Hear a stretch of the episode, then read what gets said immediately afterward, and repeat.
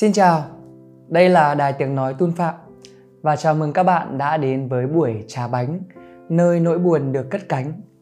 Hôm nay thì à, chúng ta sẽ cùng với nhau tâm sự, nhìn lại một năm đã qua và kể cho nhau nghe về những dự định trong năm mới.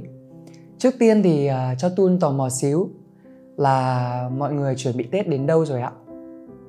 Đến ngày bao nhiêu thì những người con xa quê sẽ lên xe trở về nhà và năm nay thì có hay ăn Tết xa gia đình không?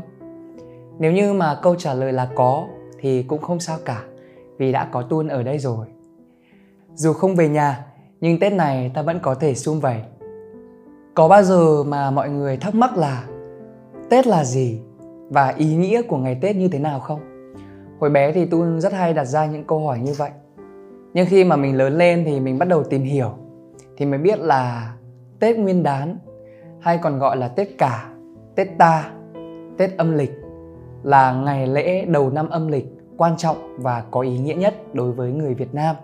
Từ Tết Nguyên đán có nghĩa là Tết là cách đọc Hán Việt của từ tiết, tiết trời ấy. Nguyên theo Hán Việt có nghĩa là khởi đầu, là sơ khai, còn đán là buổi sáng sớm. Thì Tết Nguyên đán có nghĩa rằng là thời tiết khởi đầu của buổi sáng sớm tức là sẽ gợi nhắc đến một cái gì đấy nó rất là trong sạch nó rất là tươi mới và nó cũng là khởi đầu cho vạn sự. Và nhắc đến tết thì người ta hay nói đến khoảnh khắc giao thoa đất trời giữa năm cũ và năm mới là sự gần hơn của đất và trời. Và nó cũng mang yếu tố rất lớn về văn hóa truyền thống và cả về yếu tố tâm linh. Cho nên là mỗi ngày à, từ mùng 1 cho tới khoảng à, qua ngày rằm ấy thì người ta rất là kiêng kỹ ví dụ như là vào ngày mùng 1 Tết thì không có quét nhà hay là làm vỡ chén, vỡ bát. Hoặc là những người trong gia đình thì sẽ chỉ có nở nụ cười thôi và nói cho nhau nghe những lời ái ngữ. Hoặc là chúc cho nhau một năm mới an khang thịnh vượng, tiền vào như nước, tiền ra nhỏ giọt. Và chúc cho các bác nông dân hoặc là những người làm kinh doanh có một mùa màng bội thu. Còn à, trong tun thì nhắc tới ngày tết thì sẽ gợi ra những ngày tháng mà mình được nghỉ ngơi, xả hơi, không vướng mắc vào deadline. Và tết cũng là cái giai đoạn để mình có thể nhìn lại, xem một năm vừa qua mình đã làm cái gì tốt và cái điều gì chưa tốt lắm. Và những dự định trong năm mới mà mình vạch ra sẽ thực hiện nó như thế nào.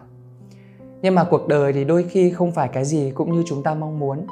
Có những người tết sẽ được trở về với nhà, đoàn tụ, quây quần nhưng mà cũng sẽ có những người mà tết sẽ không được trở về nhà.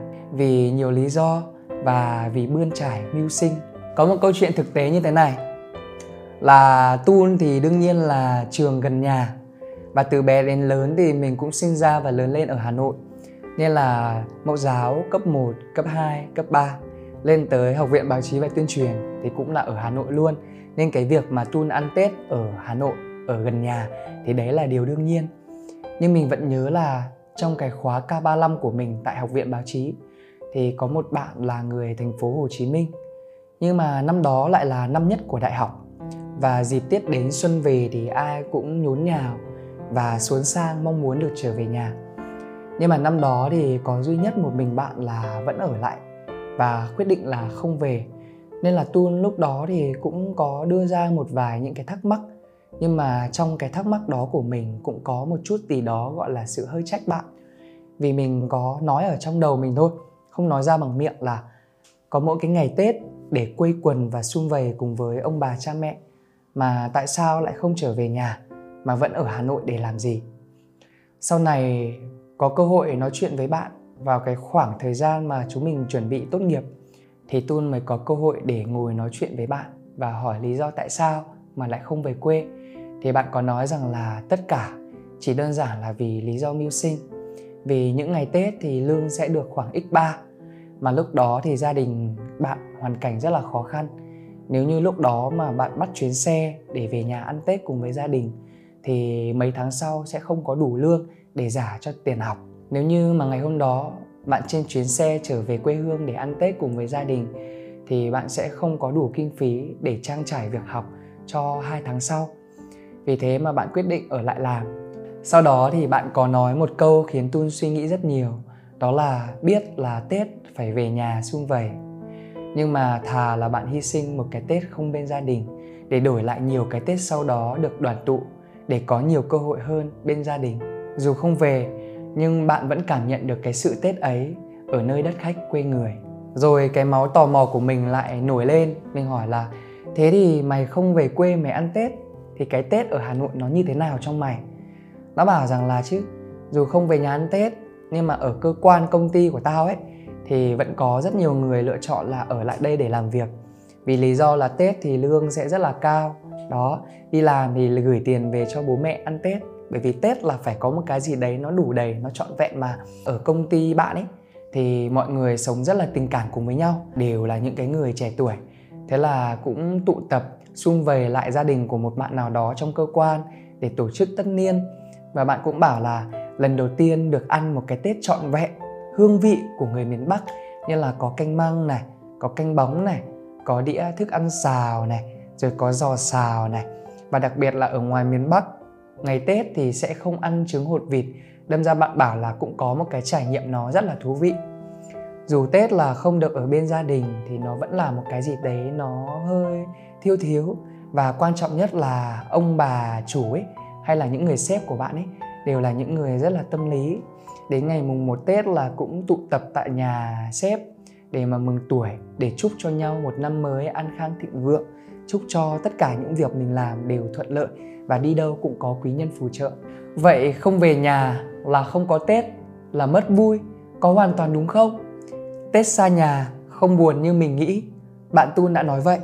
Và nó kể rằng là ngày tết thì đường phố hà nội rất là vắng. Và khung cảnh thì tự nhiên nó nên thơ hơn lạ thường ấy.